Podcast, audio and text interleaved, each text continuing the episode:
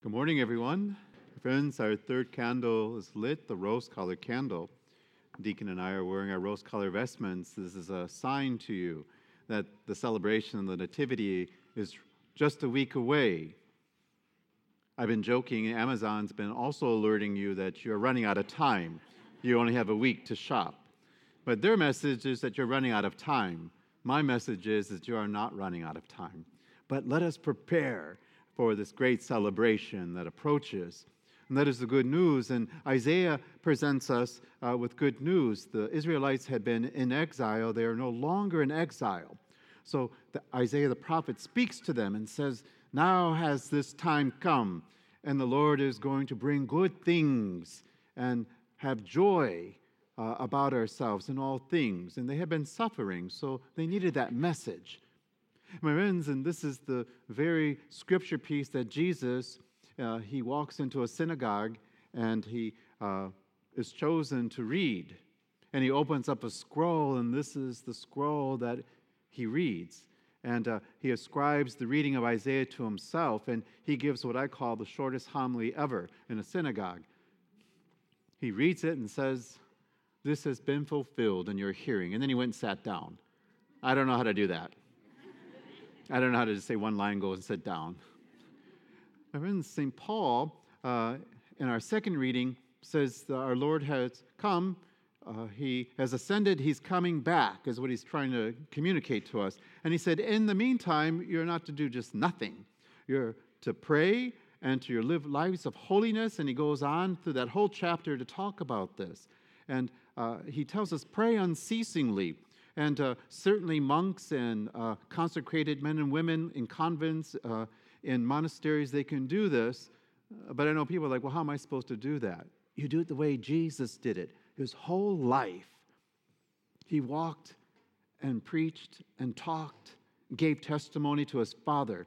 His whole life became a living prayer. And this is how we pray unceasingly, for sure. And then our gospel uh, focuses on John the Baptizer. John uh, the Baptist had a central role. Oh, my friends, I know you're, you're probably picking up, you can hear music. Our sound system is tuned into a radio station. I wish it was a gospel station or Christian rock station, but it's not.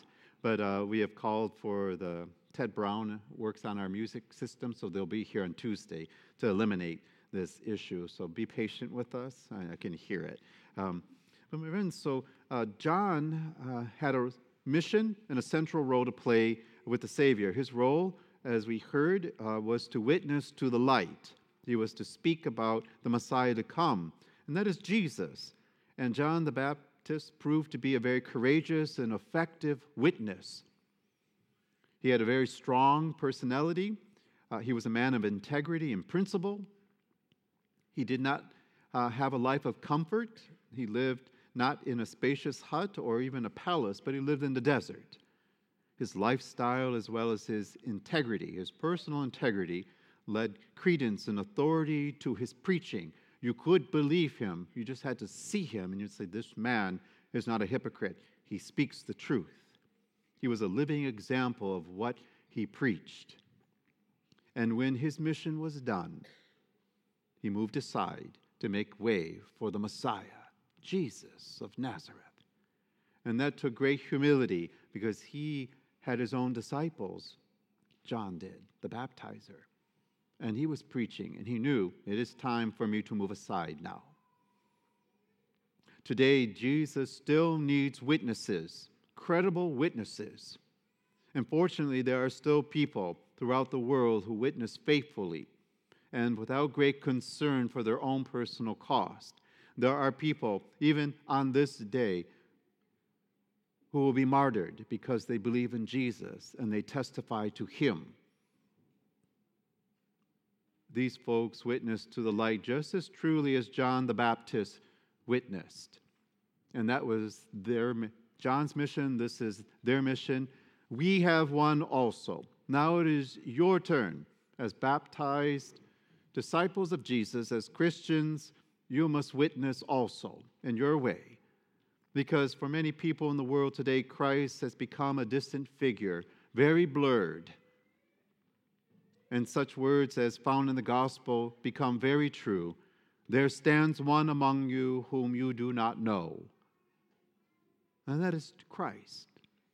So Christ still needs witnesses, people who can effectively, effectively, and compassionately make known Him to people throughout the world. And we cannot witness this way if we are living in darkness. We are children of light and we're supposed to walk in the light. You don't have to be perfect, that's not possible. But you have to be holy. That is possible because of God's grace poured out on us. We have to be children of the light, living as children of the light. A good and holy life is a strong witness, and it is of itself a proclamation of the gospel. When religious practice is divorced from such things, it becomes lackluster, lukewarm at best, and people will point and say, You're a hypocrite. You do not follow the ways of the person you say is your Lord and Master. You do not act as if you know God. But when religious practice, meaning when you come here and sit in this pew, and you don't go out into the parking lot into the world and be nasty and do mean things, but when this religious practice here, our prayers and our worship, leads us to walk in holiness and to speak, it becomes an effective witness to the world. And no witness reaches others more persuasively and free of suspicion as the witness of those who do what Jesus has commanded without hypocrisy and with sincerity and joy. Without the witness of Christians today, the face of Christ, which seems already blurred for so many, will continue to be so. He will continue to stand among us as someone unrecognized.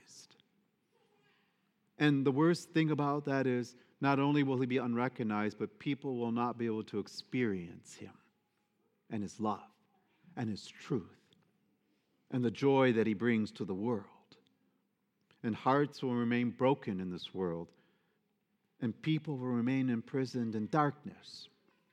And the good news of Jesus Christ will not have been preached. So, my friends, in Jesus, the hidden God, clothed in our humanity, to see him is to see the Father, the Gospel of John 14, line 9. Before the coming of Jesus, for many people, God was seen as a distant and remote entity. But since the coming of Jesus, we who have faith no longer see God as someone remote. We know God as someone who is close to us and who is concerned about each one of us. Jesus reveals his Father in heaven and our Father as loving and compassionate, forgiving. A God who is not far from us, but who is within our midst. Luke chapter 22, line 27. And he is deeply interested in what you are doing and who you are. A God who is especially close to the weak and the poor and those who are overburdened and tired. Jesus says, Come to me. I will give you rest. To know God in this way is a cause for our joy.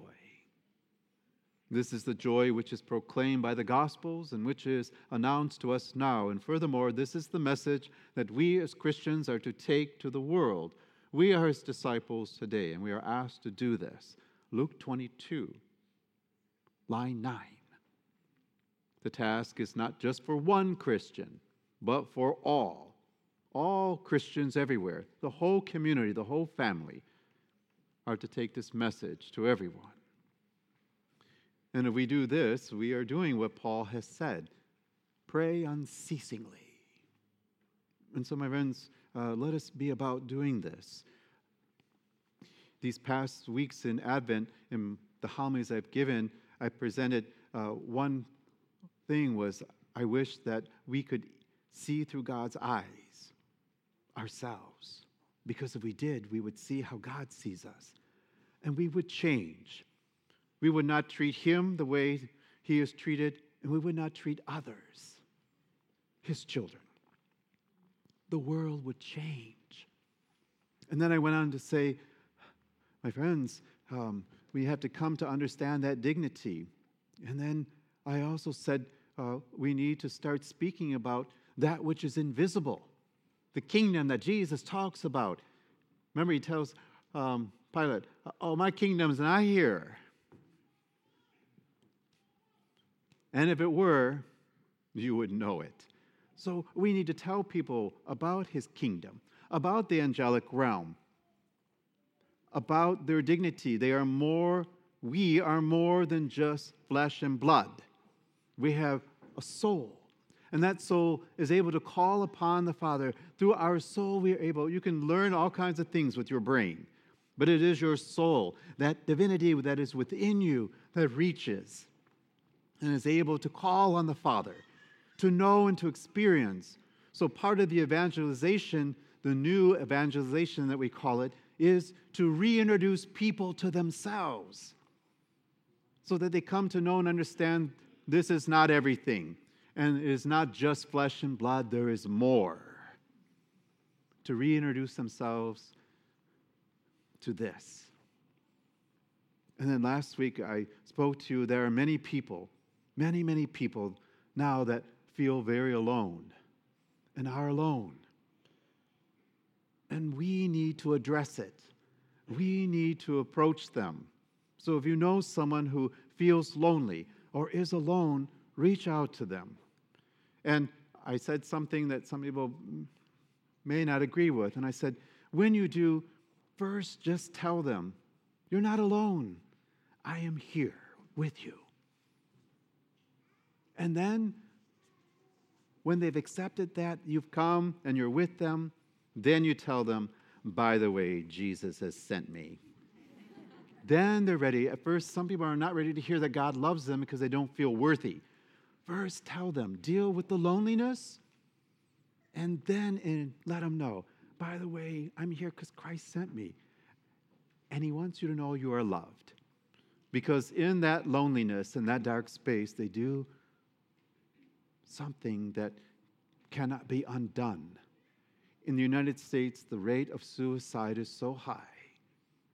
And part of that is because they feel alone, left alone, and unloved. This is something that Christ does not want. And they're not. So we need to do this. So let us be about doing this. Um, now, no time to wait. And my friends, um, for me as pastor, I love you. And with the coming changes in July, it was easy for me to begin to close in on myself and on you, meaning to only focus on you because I love you. But I know that part of the evangelization has to be, even now, reaching out to the whole community. All those in Gig Harbor, Tacoma, Olalla. Uh, Father Lappy's up in Bremerton, so he can help the people in Bremerton. but I began to close in just on us, and that's not right. You have to open, and that's why we continue with our faith formation programs. That's why we have Bible study. That's why we're going to have the Rescue Project again, which is going to help us to be reintroduced to ourselves as Christians and disciples. And that way you can take that message with comfort to others and let them know they are loved. So we need to be about that.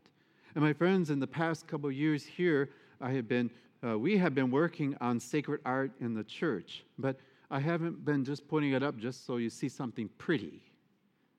It all has meaning. To your left, the icons of the guardian angels. They're watching over you while you're in this space, and they travel with you. We all have guardian angels. To your right, normally the niche has Mary inside of it, but uh, we've kind of been transforming it into the creche scene, but Mary's outside here. But in there are the icons of the archangels uh, who represent God and bring messages to us. And then, even written right on the wall itself, is scripture My house shall be a house of prayer. This is to remind you. So you can look to your left and to your right, and the sacred art is there. And when you start getting bored with Father Mark's homily, by the way, my homily is done. Now I'm having a family conversation with you. you can look up when you're like, ah, Father Mark. Ah, now you have art on the ceiling. And it begins with when God introduced himself to Abraham. So the first great prophet, Abraham. After Abraham comes Moses. Moses, the giver of the law, the friend of God, is what the scriptures describe him as. Then, walking as we continue to the sanctuary, is Elijah. And we see him with the blackbird, the crow. I won't go into that story. Read it, it's in the Bible. Then there's Elijah, and then the final and greatest prophet, John the Baptizer. My friends, your eye will be led through history Abraham, Moses, Elijah, John the Baptizer, and they're leading you to the Messiah. And on the east, if you don't know, our altar actually faces east, where it should be, along with the tabernacle. And here you see the representation of that Messiah and of what he did for you and the great love poured out. But my friends, it doesn't end there. Jesus ascended and he said, Go now and make disciples. Teach them what I commanded you. He didn't say, Give them the Bible and tell them to read it for themselves. He said, Teach them, tell them about me. So if you look up, it's the apostles and they're, they're with you. They're, as you leave, you can see them and they encourage you. My hope is that when you see the sacred art, it will inspire you and encourage you and give you hope and courage. They did it, you can do it. In the narthex, there are icons also. There's a return to Jerusalem. You can go and look at it. Most people don't even know it's there. I brought it back with me from Israel, and I put it up silently to see if anyone would notice. So go and take a look. The coronation of Mary is above the door we have a first class relic of our patron saint now that you can visit. All this is to inspire and encourage so that you'll go out and speak the good news. And yes, it is beautiful to see. But what we've done is surrounded this house with sacred art to inspire, not just to make pretty. And of course, we had the four evangelists right here front with Christ.